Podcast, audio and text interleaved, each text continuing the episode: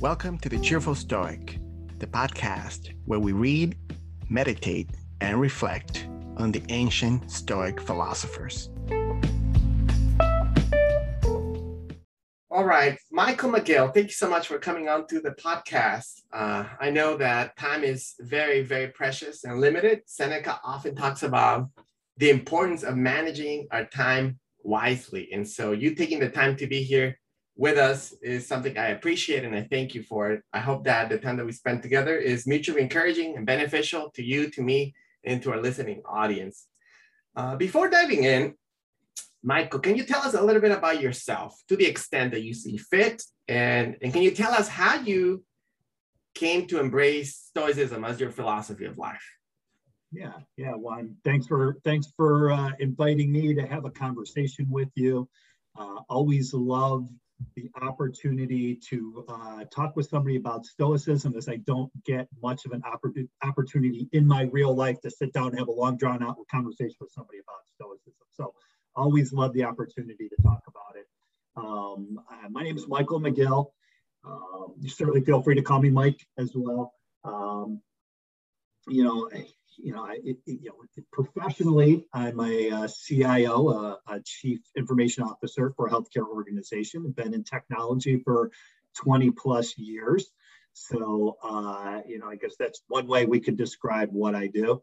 Uh, mm-hmm. More importantly, I'm a husband, a father of two kids, uh, and somebody who loves Stoicism and, and tweets and blogs and writes newsletters and, and, and creates other content about Stoicism uh, along with other things that you know I write about. So, mm-hmm. um, you know, how I came to discover Stoicism is you know kind of serendipity, coincidence, fate. Um, you know, I, I, I like to read a lot, and uh, you know, typically whenever I get a book recommendation, I'll I'll go ahead and read it. Some sit in a pile to be read later. Some I dive in right away. So somewhere along the line, I was introduced to "The Obstacle Is the Way" by Ryan. Mm. Um, that was my gateway. Um, it, it whet my appetite about Stoicism. I it's not a book about Stoicism, but it, it has Stoic mm-hmm. that will introduce you to Stoicism. Mm-hmm. And uh, it really intrigued me. And so I kind of continued my journey and I read A Guide to the Good Life by William Irvine. Mm. And I was hooked and off to the races from there. I've read all the works of the Stoics. I've probably read about six or seven different books about Stoicism. Um, it just, it kind of fit me like a glove. Uh, mm-hmm. They say that when the teacher is ready, or when the student is ready, the teacher appears, and that's kind of what Stoicism. It came into it, it came to came to my life at a time where I, I needed it, mm. and it resonated with me, and uh, I'm just a huge fan of Stoicism. Awesome, thank you so much for sharing. It sounds like from the get go, it was it was like love love at first sight. you you learned the philosophy, you found it beneficial, you enjoyed it, and you just you dove right in. Yeah, yeah, that I think love at first sight is is a great way to put it. Again, it's just uh, you know, round peg, round hole. Like it, I had a stoicism shaped hole or something that it just kind of plugged right into, and um, you know, it's just uh, just the principles and the message. Uh, it, it suits me as a philosophy of life. You know, I, I don't, I think my philosophy of life is a little bit of a jigsaw puzzle mm-hmm. of different things that I kind of, that resonate with me and I cobble together into the way I like to view the world and how the way I try to carry myself through it. Um, stoicism is, is a big part of that. And it, it really kind of, you know, again, it, it helped calm things that were kind of going on in my head where I was at in my life at the time I found it, or it found me. Mm. Excellent. Okay, so let me let me give you three quick, I think, easy questions that I'm always interested whenever I meet somebody who is also into Stoicism. First one: Who's your favorite ancient Stoic from the classic yeah. Stoic masters? Yeah, there's not you know right there's not a lot to choose from. Um, mm-hmm. You know how many of their works survived right. over the ages. Um, but I, you know, Marcus Aurelius is my favorite, and and I think the reason why is, you know, here's a guy who is the emperor of Rome. I mean, the most powerful empire on the face of the earth at the time, the mm-hmm. most powerful human being. I mean, looked upon as a god. I mean, just you know, this ultimately supremely powerful. Mm-hmm. And here he is. I'm just envisioning him in his tent at night by candlelight on the battlefront with his journal in front of him, writing to remind himself to be a good person. Mm. Uh, just writing to remind himself to be a stoic and writing about these stoic principles. And mm-hmm. you know, mm-hmm. there's just something about that I just admire. When you look at Nero and Caesar and other mm. emperors mm. who just let their power, you know, power just totally corrupted them. Um, here is somebody who, um, again, used Stoicism to ground themselves and remind themselves to be a good person. So, um, yeah, I, and Marcus is my favorite. Uh, you know, love Epictetus and mm-hmm. you know, mm-hmm. admire the writings of Seneca as well. You know, Seneca is always this kind of kind of shady kind of character amongst yeah. the Stoics. And what's he got going on with Nero and all this? And he was mm-hmm. a pretty wealthy person on his own. Um, but you know, love the writings of Seneca as well. Mm-hmm. Um, but yeah, Marcus Marcus would be number one in my rankings of Marcus, Epictetus, Seneca, and I guess uh, Ruf, you know, um, Rufus. Oh my God, why am I forgetting this? Musonius Rufus. Musonius, yeah, thank you, Musonius yeah. Rufus. Who I've not read any of his works. I'm kind of looking in this direction up at my bookshelf. I have a book of Musonius that uh, is is next on my list of Stoic readings. Um, but yeah, I'm big Marcus fan. Cool. I just bought a copy of an anthology of his writings as well from Musonius okay. Rufus. Yeah, I'm I plan on reading that I, soon. Yeah, yeah. I know you influenced Epictetus heavily, so mm-hmm. I'm excited to, yeah. to dive into Musonius. Great. Well, thank you for that. I think uh, it, it's hard not to have Marcus Aurelius be your favorite uh, philosopher. I think the reason I like him as well is because he's writing for himself, right? Like Epictetus is teaching, Seneca, he's a writer. He's just also instructing other people and trying to make a name for himself. But Marcus Aurelius is writing strictly for himself, for his own growth, for his own benefit. And the Meditations was not supposed to be a published work. So I think he's modeling what we're supposed to be doing, right? With Stoicism, we're supposed to have this inner dialogue so that we can discipline ourselves to follow the principles and to to walk the path. And I think he models that very well. Yeah, no, well, that's a that's yeah, that is a great. I think you and I are very much on the same page. That's a that's just another reason why I admire Marcus is the fact that he again, this wasn't this was him writing to himself. It's like you or I sitting down with our journals in the evening or morning or what you know, and just writing whatever it is we write to ourselves. And here again was the most powerful person writing that kind of grounding himself, like reminding himself you know, to be a good person and to be a, to be a, a, a good stoic, or at least reminding himself of stoic principles. So yeah, yeah, I think it looks like we have a mutual admiration for Marcus. Mm-hmm. Okay, how about modern Stoics? Do you have like a favorite modern living Stoic that that you like to follow? Well, I mean, there's you know, there's uh, you know, I think you and I discovered each other on Twitter as I kind of am discovering most really kind of cool, mm-hmm. exciting new people that I'm meeting these days on Twitter. Um, you know, there's some really good uh, Stoic accounts. There's one uh, called "What Is Stoicism." Mm-hmm. That uh, you know, I, have spoken with the with with uh, with the person who runs that account. I, I won't say his name because he doesn't say his name on Twitter, but I've spoken with him. He, you know, but his account is is really good and uh, uh, you know definitely a great follow if you're into stoicism um, you know, you obviously can't talk about modern Stoics without mentioning Ryan Holiday.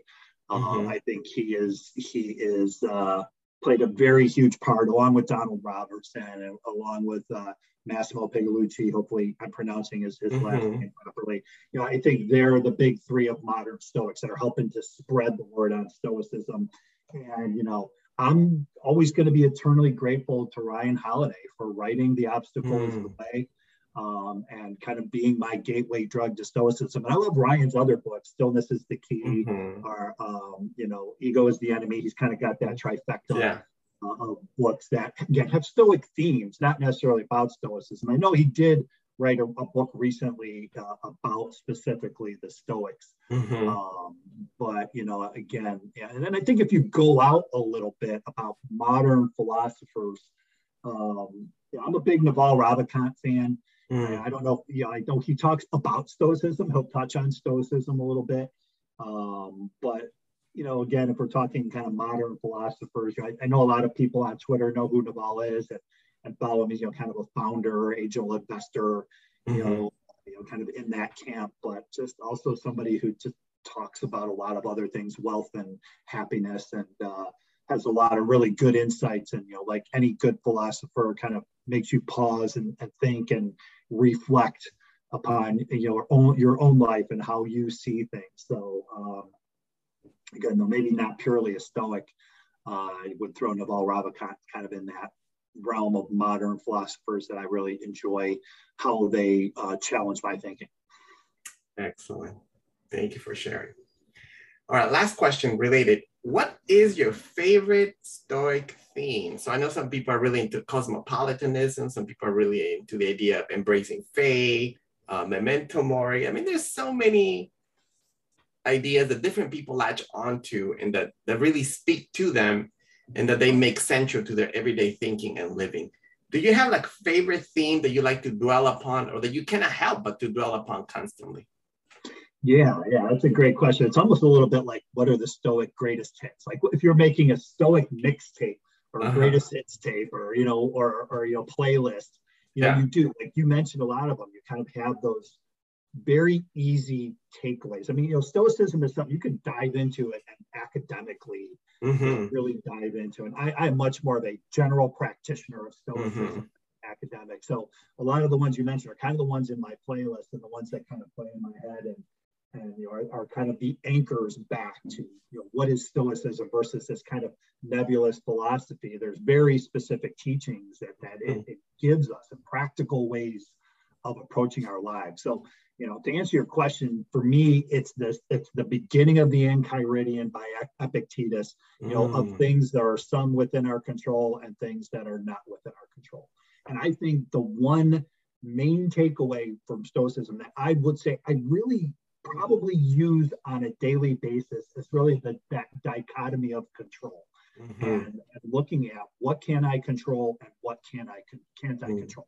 And I, I think I've been kind of practicing stoicism for long enough now that that is baked in to my thinking and when i find myself getting upset about something it runs through that filter very mm. easily at this point. Mm. and you know god how helpful is that through the pandemic? And, and just through the kind of you know kind of a lot of crazy things that happened in 2020 you know with the pandemic politically um, you know, socially there was a lot going on there that um, very easy to see the anger that's going on with people um, through this stuff. And, and look, I mean, not not to discredit that. There's there's just a lot that's gone on in the last year. Stoicism has been like a warm blanket over me during that time to kind of protect me a little bit. And I don't know if that's a, a great analogy, but just that simple filter of is this something I can control or not? So, like the pandemic, I mean, I, I can't control a pandemic. All I can do is control following precautions, keeping myself you know safe keeping my family safe making sure we're doing what we need to to keep ourselves safe getting a vaccination should we choose that's the right things that we want to do for our family um, but just focusing on what i can control and can't control i would say is the, the theme that I has benefited me the most. And I kind of tell people if you if you if that's the only thing you come away from Stoicism mm. with, then it was very worth your introduction to Stoicism. Because again, there's just just wish we could have like put some Stoicism in the vaccinations that people are getting. just teach people just a little bit about just not getting so angry mm. about things that ultimately you do not have. Mm. Yeah, I mean, it's it's hard to disagree with Epictetus and and why that's number one, right? Absolutely. I think I like uh, embracing your fate because I think it's all encompassing. You have to embrace your death. You have to embrace your life, the obstacles, the people that you're surrounded with, So to me, that's very helpful. I'm a, I'm a big picture type of guy, so that really helps me. And of course, I apply to different situations when I'm driving, when I'm waiting for my son to be done uh, his swimming class. I mean, whatever it is, you can apply it every single day. And I think the genius of Stoicism is that it gives you these uh, mental tools or artifacts that you can have with you and you can apply very quickly every day. Mm-hmm. Every day you can practice and, and benefit immediately. Yeah, 100% Juan. I, you know, that is the the beauty of Stoicism is its practicality and the fact that it, it it can be simple. It can be complex. I mean, again, there can be academic view. I mean, you know, I, I don't want to say it's an overly simplistic, but it is. If you read the works of Epictetus, I mean, read the Enchiridion, it's it's very clear and to the, the point. It's very, it's it, it you know, again, it, it's it's easily consumable. And yeah, I like the point that you make about acceptance. I mean, I think it just bolts right onto the dichotomy of control. It's like, mm. okay, the entryway is can I control or can't control? And I think there's a degree of influence in there as well. I, I don't know if it's 100% mm hmm black, white. There are things that I can control, but if it's, if it's, or I can influence, I should say, to some mm-hmm, extent. Mm-hmm. But if it's veering down the path of, look, I can't control this, or there's so little control, it's not even, or it's not even worth my effort to try and influence this situation. I mean, that's where acceptance bolts onto. Mm. So I it, my the only thing I can do now is accept it exactly as it is, or I can desire something different, or I, I, I can I can choose to, to mentally suffer over this situation. But you know, I think acceptance is uh, is uh, always obviously the more peaceful route to go. Once I know that either I've you know chosen this circumstance for myself or I have no control over it, now it's time to accept. Excellent. I, I like that we're talking about practice because I mean, as you said, Epictetus drills this all over the discourse. That you have to practice, practice, practice. You can't just become an academic or uh, uh, somebody who's just really deep in theory. You have to do it. You have to practice, and that's how you're really going to learn it. With that in mind, my next question for you is for people who are exploring, maybe they just finished their first read of the meditations and they just read it to figure out, well, what is? What is this about? and they haven't yet uh, taken the step towards beginning to put it into practice. Like I, I, put myself in that camp. When I first learned, I didn't really practice it at first. I just wanted to know what is this thing? What is it about?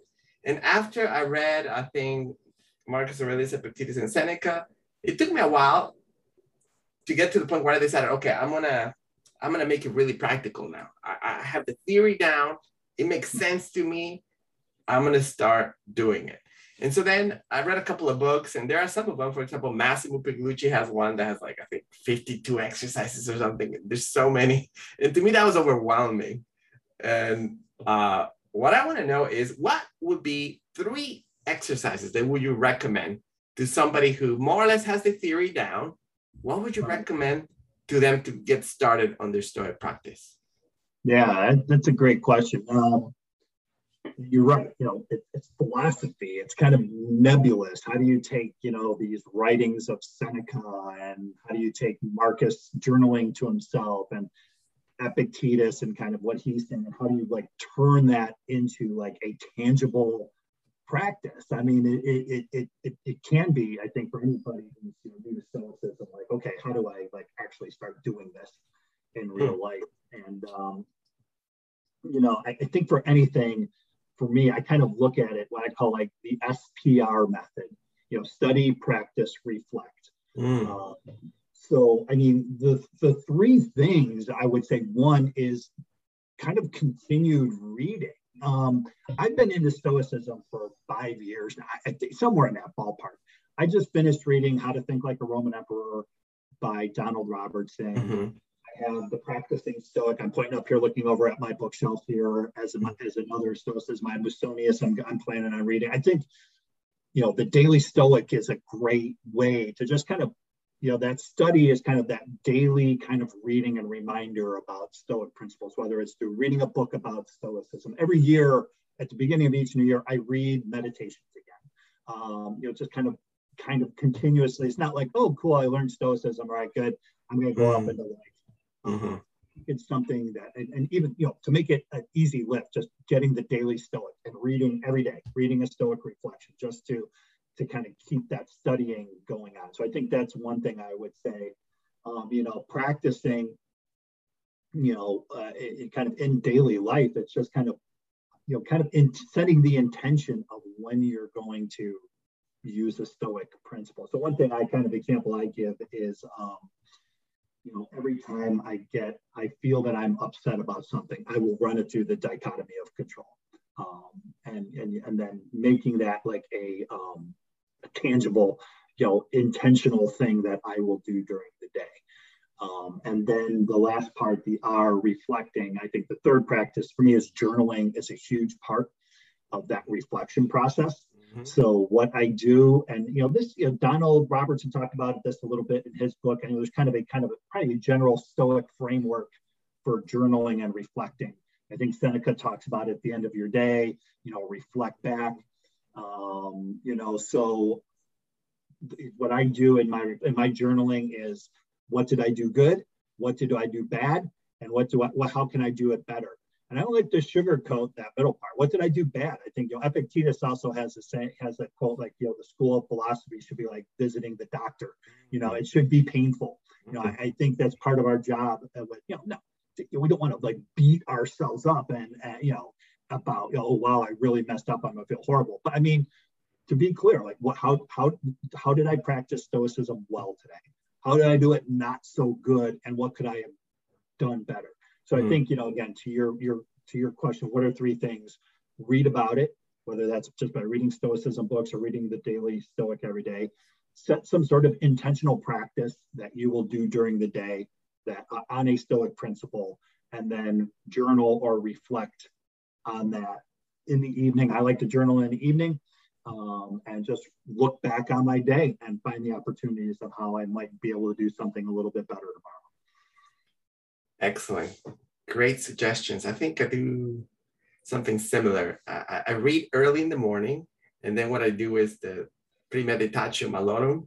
So the premed, uh, foreseeing adversity, right? I forget what they call it in English, but basically you run through your day. So this is my plan. I'm going to do A, B, and C today. Then you think about, okay, what obstacles are going to go wrong when, when I take my son, for example, to swimming class? How can I prepare for those? And I found that very, very helpful because for me personally, Desiree, it's, it's easy. It's easy to uh, to get frustrated or to struggle with anger when things don't go my way. Desiree so, or Desiree. Okay, my wife's calling me. All right. So what I do then is I try to prepare myself for the scenario where things don't go my way. And then inevitably, something, sometimes things don't go my way. And then I find myself uh, able to be more calm, to be more rational, to be cool, and to deal with the situation in a much better way.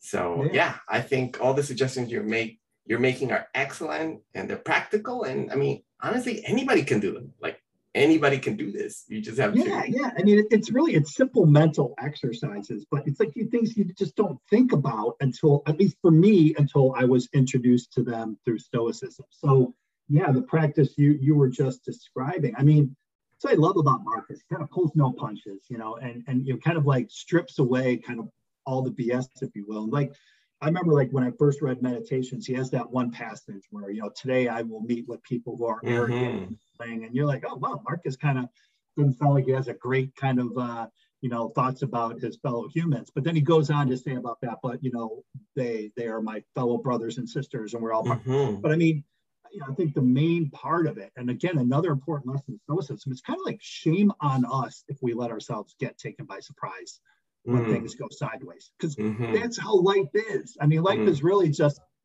kind of working from one problem to the next. I mean, mm-hmm. it never goes smoothly. I mean, it's really kind of shame on us if we get upset because a circumstance didn't go the way we would have wanted it to. I mean, circumstances typically don't go exactly the way we want them to. So um, yeah, that's that's a great that's a great practice as well. Kind of that that premeditation and uh, just again not letting yourself be taken by surprise.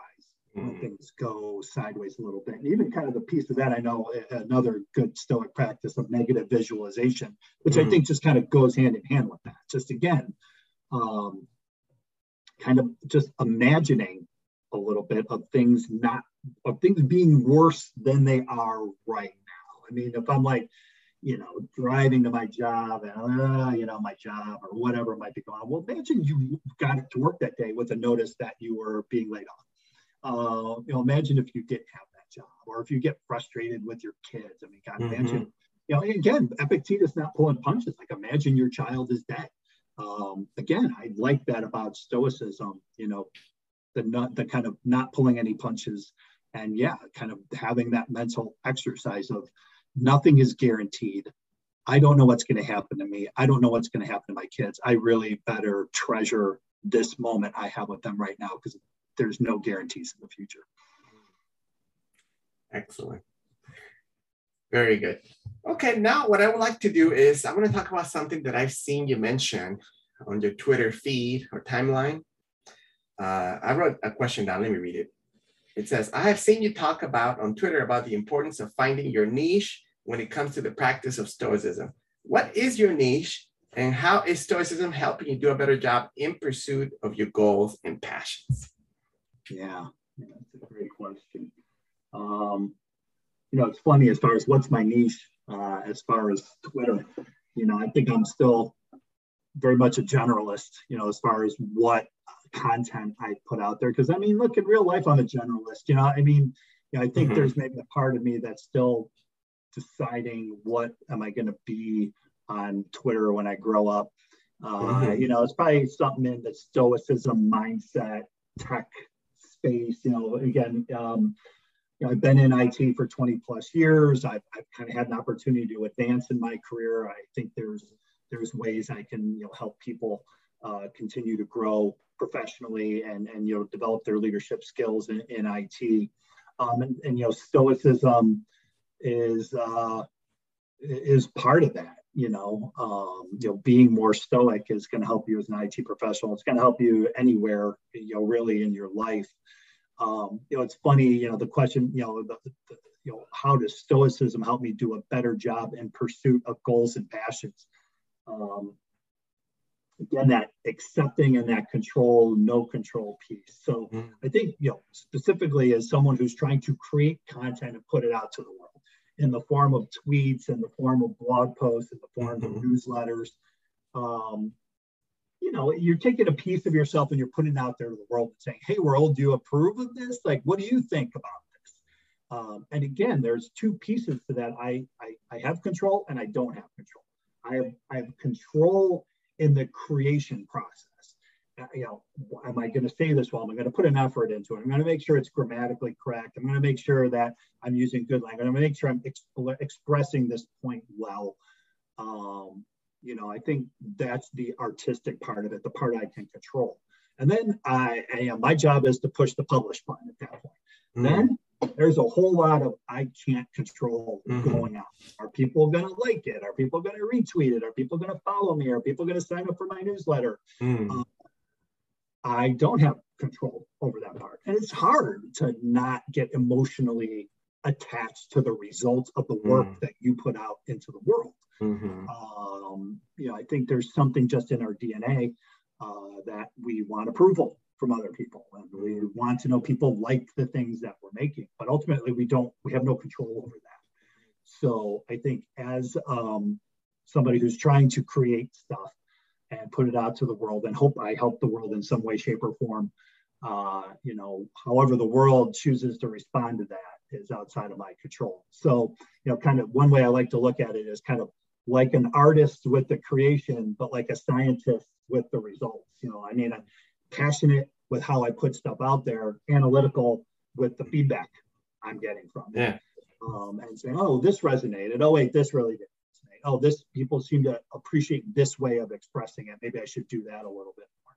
So I think um, you know, Stoicism specifically helps to try and be more analytical and objective with the feedback that I'm getting from the stuff that I'm trying to put out there as uh, again somebody who who writes and and and you know hopes that I write something that would resonate with people or help them. Mm. Think you alluded to Stoicism as, a, as an operating system. I really like that metaphor.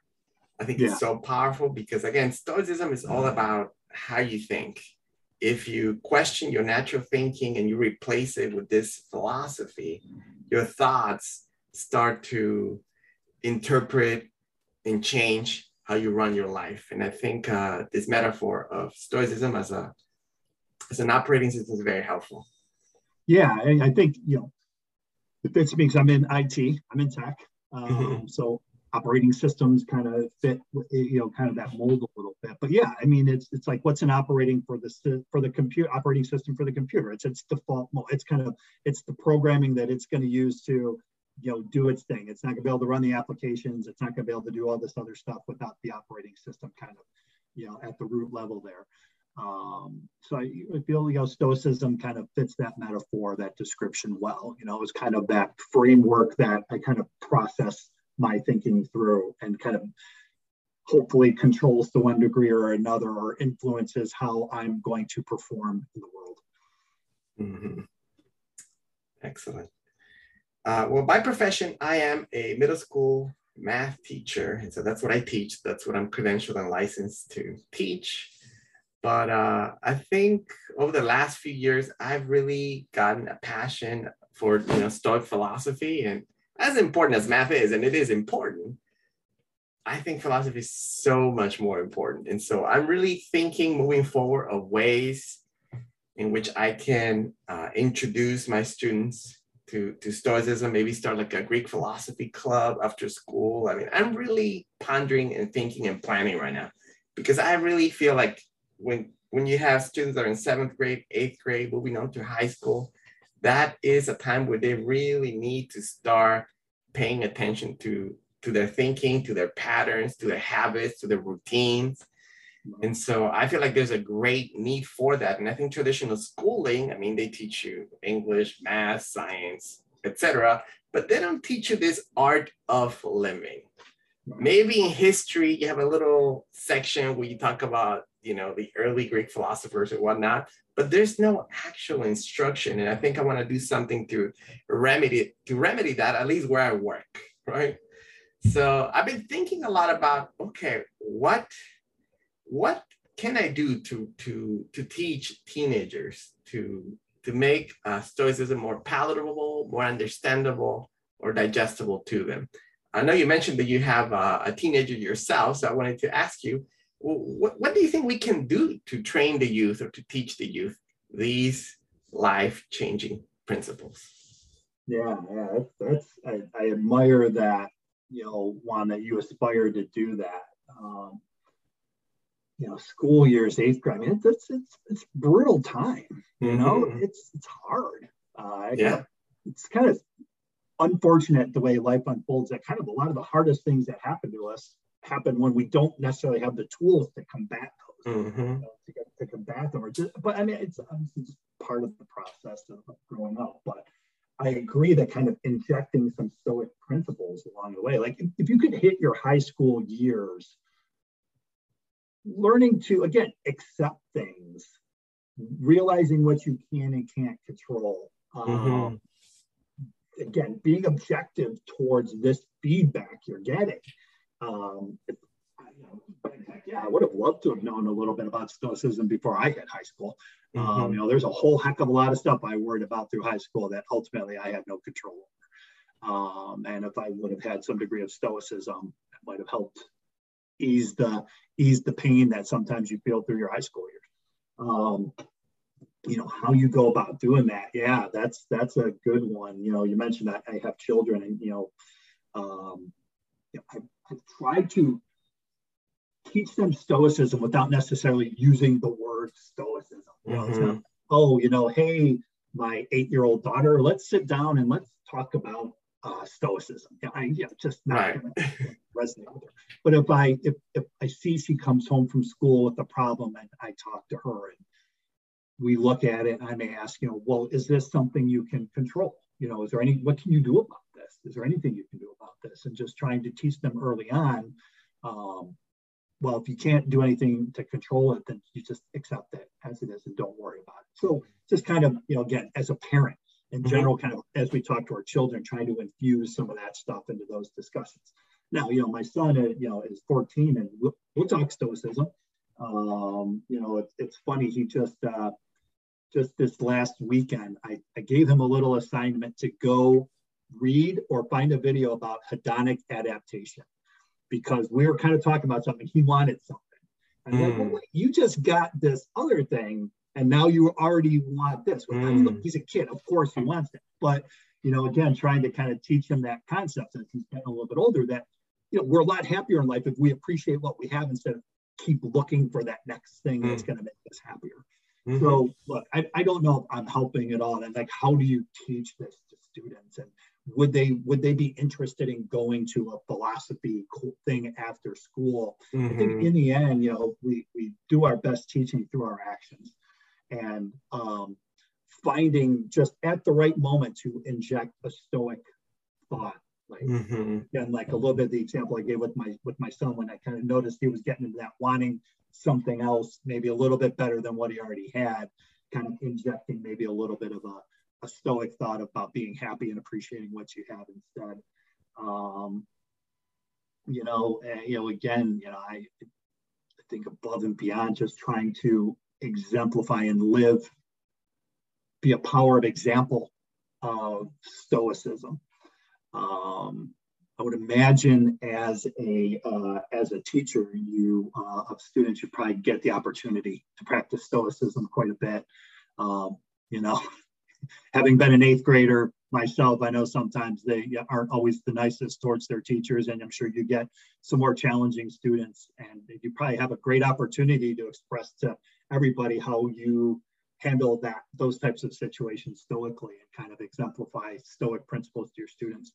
Um, but again, I admire it. I think it's awesome. I totally agree that um, you know that students uh, it would be great to introduce stoic principles in some way shape or form i think we're, we're doing those students a favor as much as uh, you know mindfulness and one thing i'd like to like with my kids in our school system they have been introduced to mindfulness a little bit uh, which i think is another hugely valuable uh, skill to have and i think you know to me mindfulness and stoicism always kind of went to went together like peanut butter and jelly uh, you know, just really complement each other. So finding some way to kind of just introduce stoicism, I think it's a noble cause.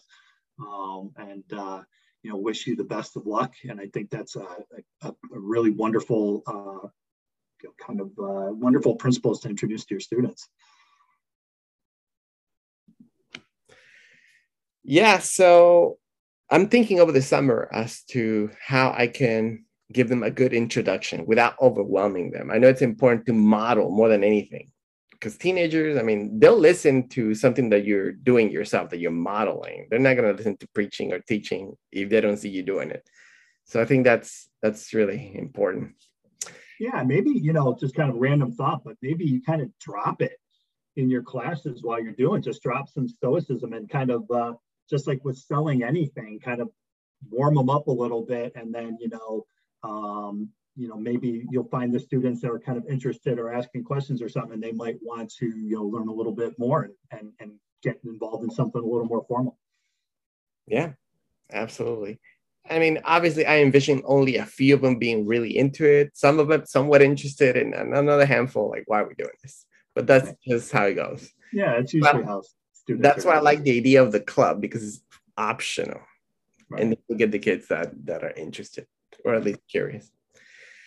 Okay, uh, one more question. So you and I both spend a good amount on Twitter, and it, there are little by little more and more stoic accounts and people and personalities and so forth. So I wanted to ask you this: What are some pitfalls or dangers that we need to be weary of as we strive to follow the stoic path? And then, what are some errors that you have seen fellow stoics spread in our timelines? on Twitter that you would like to see less of?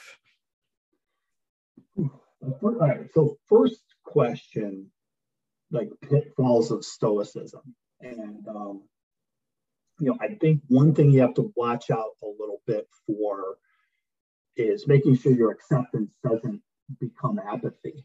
Um, not falling into, uh, oh, well, this out of my control. I'm just going to accept it. You know, nothing I can do about it. And mm-hmm. um, not let that go so far as to be a cop out.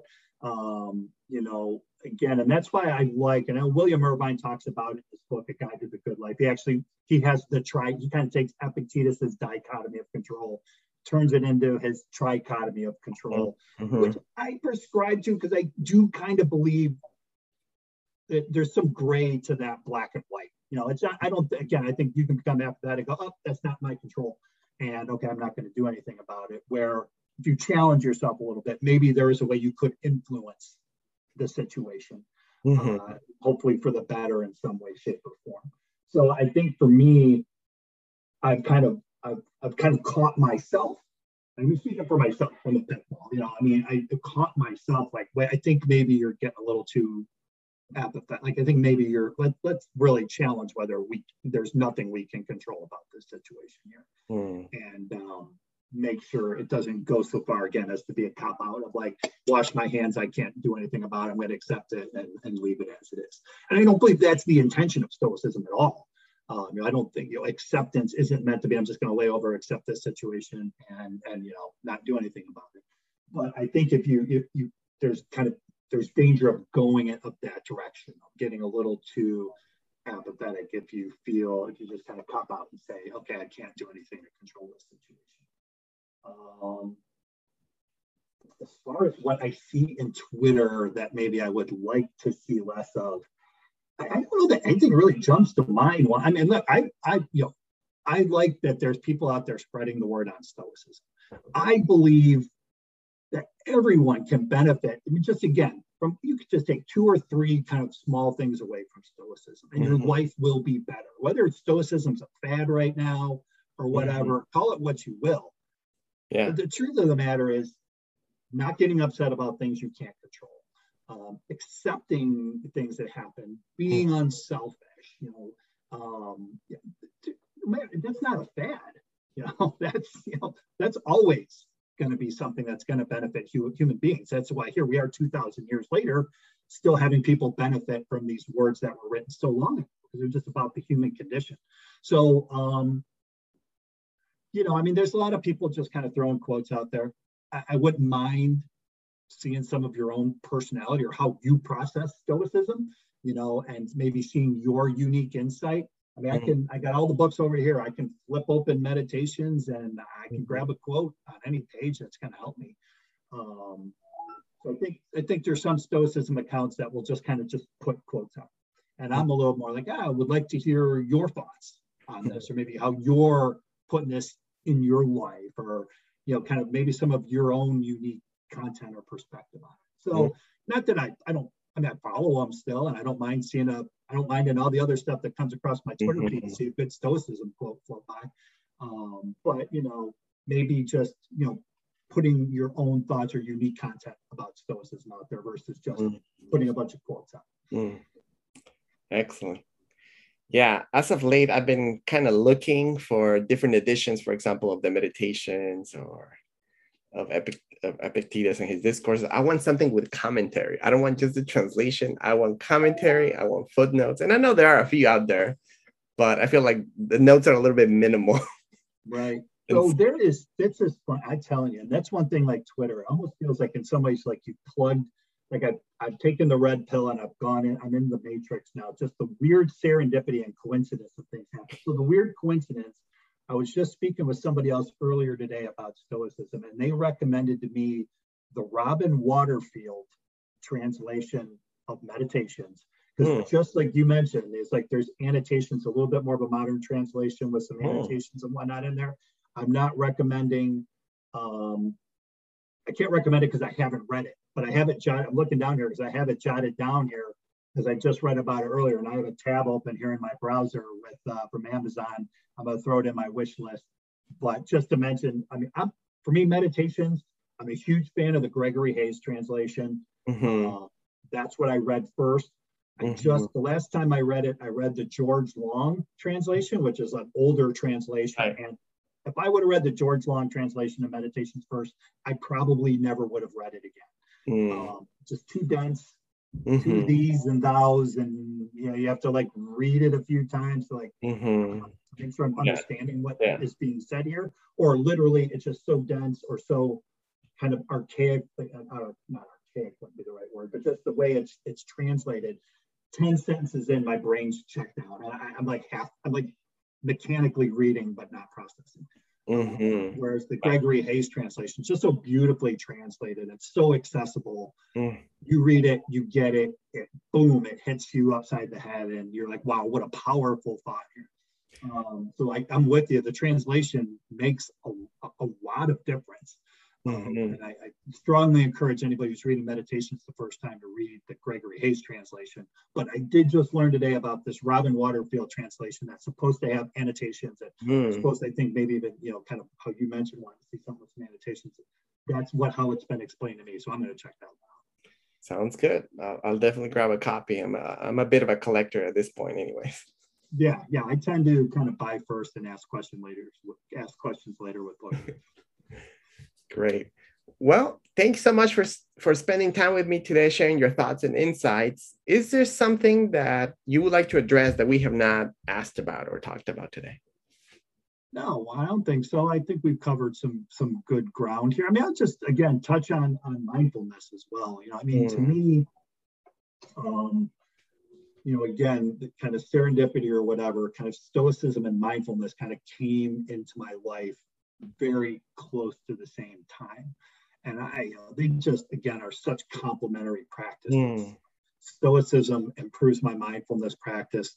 Mindfulness improves my stoicism practice. Mhm. Um, so um, would strongly recommend um, trying trying out mindfulness. You know, easy. You know, it's low barrier to entry. You know, pick up any of the apps, Headspace, Waking Up, 10% Happier. There's plenty of, of Mhm. guided mindfulness meditation apps out there. I do recommend guided meditation, especially to start off. Mhm. Just do think it kind of helps to have a coach Mm. kind of getting you off in the right direction Mhm. um, of what mindfulness is and, and what's an optimal way to practice it. Um, and I'm five years or so into meditating, and I still use guided. I still I use the Waking Up app. I Mm. still like guided meditations to just again, I think it just adds to my practice. But um, you know, again, we just throw a plug in for mindfulness as well. If you like stoicism, you may enjoy uh, practicing mindfulness. Excellent. Well, Michael, thank you once again. I appreciate Thank you, Juan. that you shared with me today. Yeah, great talking to you.